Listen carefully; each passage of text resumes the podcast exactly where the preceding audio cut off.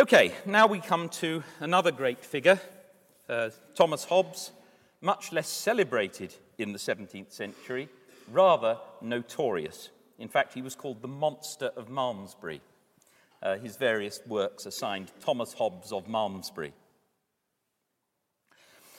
Hobbes, incidentally, uh, is claimed as an alumnus by Hertford College because he attended Magdalen Hall, which was an earlier name of the college. Well, Hobbes took this mechanist view of nature to its extreme. He said, yes, material substance does work in more or less the way that Descartes thought, but that's all there is. The only thing there is in nature is physical stuff.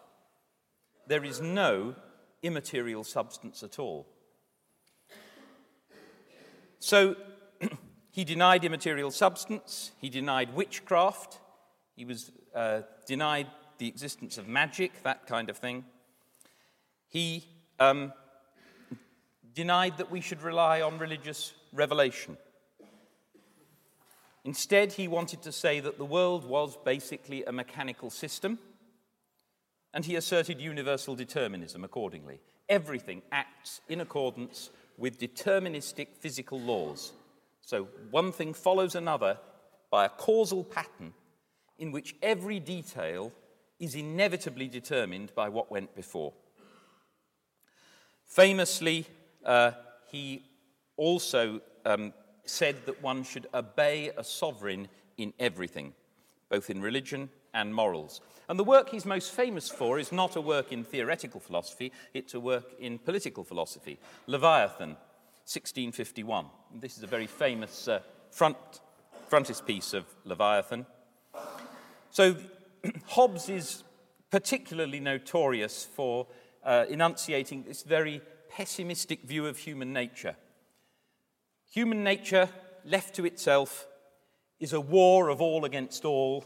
We're all desperately striving for what we can get so the life of man is solitary, poor, nasty, brutish, and short. How do we avoid that? Well, according to Hobbes' political theory, the only way of avoiding it is for us to club together and agree to erect an absolute sovereign who will have power over us and whose role is to keep the peace.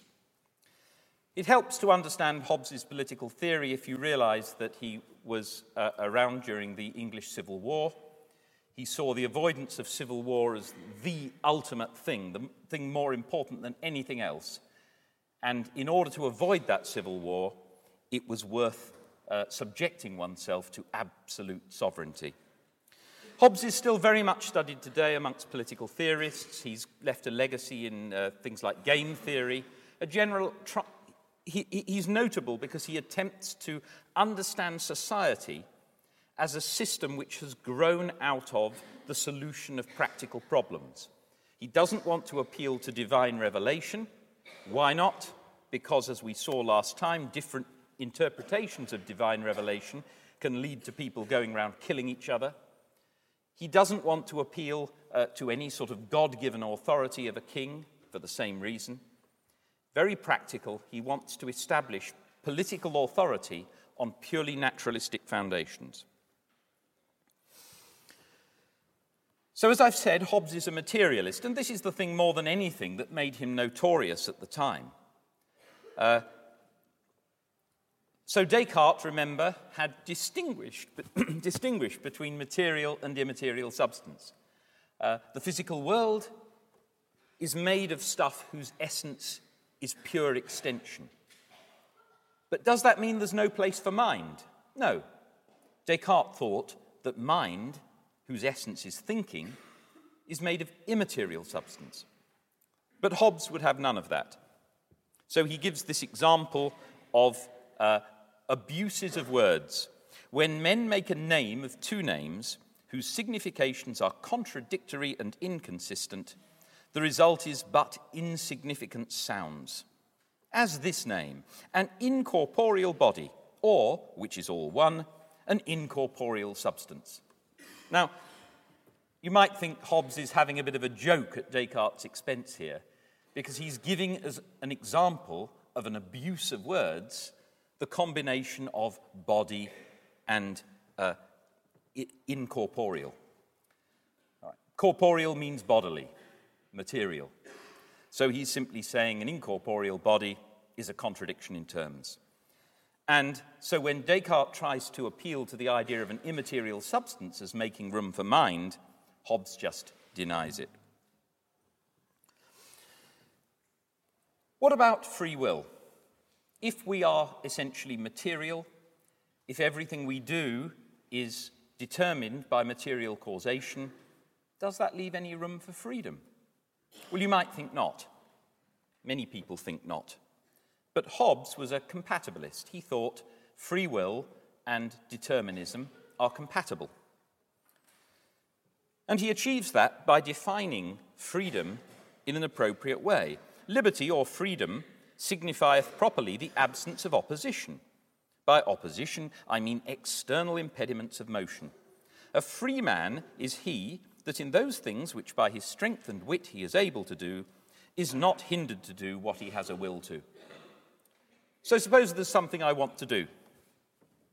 I want to take a drink of water, for example.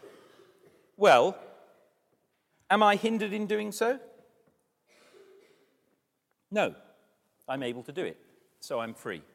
The fact that my wanting that and all the movements of my body in achieving it were physically determined doesn't in any way prevent my being free according to Hobbes' definition.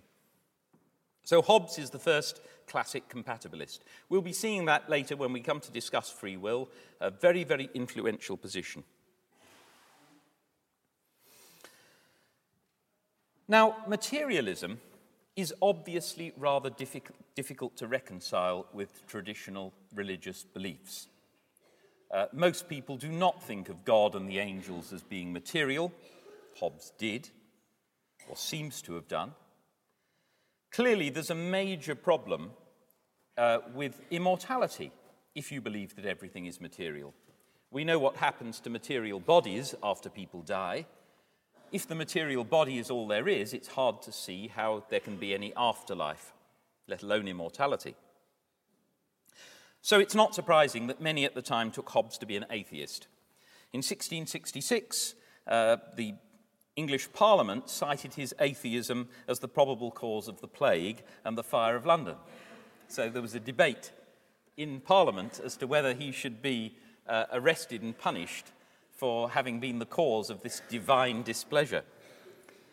Um, in 1683, his books were publicly burned in Oxford because of their damnable doctrines, false, seditious, and impious, and most of them also heretical and blasphemous and destructive of all government. A rather um, amusing uh, episode in Cambridge, well, not amusing for Daniel Scargill, who got expelled from his fellowship for being a Hobbist, in other words, a follower of Hobbes. He tried to get it back by recanting, by saying, Okay, I fess up. I was a Hobbist, but I, I'm not anymore and his recantation is really rather funny. I have lately vented and publicly asserted diverse wicked, blasphemous, and atheistical positions, professing that I gloried to be an Hobbist and an atheist. Agreeably unto which principles I have lived in great licentiousness, swearing rashly, drinking intemperately, corrupting others. So, the assumption at the time, of course, was that if you were an atheist, uh, there was nothing to make you moral. Morality, most people assumed, comes from God. Uh, and moreover, the safeguard of morality is punishment in an afterlife for those who are wicked. So most people at the time tended to assume that if you were an atheist, you were bound to be wicked. And here Daniel Scargill was going along with that idea. So Hobbes was very much a bogeyman and he remained a bogeyman for a long time. Even David Hume, who was influenced quite a lot by Hobbes in various ways, hardly mentions him. If you were influenced by Hobbes, you didn't say so. Hobbes was only to be mentioned in order to be refuted, hence, monster of Malmesbury. So, how was he to be refuted? Well, the main argument that was used against materialism was to insist that there were certain things that matter could not do. Remember the key role of inertia. Aristotle thought that things have natural desires, strivings that lead them to do certain things, like striving to reach the center of the universe. Galileo and Descartes replaced that with the idea of inertia. Matter is passive, it just keeps going in the same direction at the same speed until it's acted upon by a force. So remember the sledge moving over flat ice. What requires explanation is not why it keeps going, but why it stops. Well, if matter is necessarily passive, and that seemed very much to be supported by the physical theory, then activity cannot come from matter. Activity must come from mind. So there must be something other than matter. And in particular, mental activity, thought, seems entirely beyond the capacity of matter. Matter, well, that's just bits of stuff in motion, bashing into each other and so forth. How can that give rise to thought?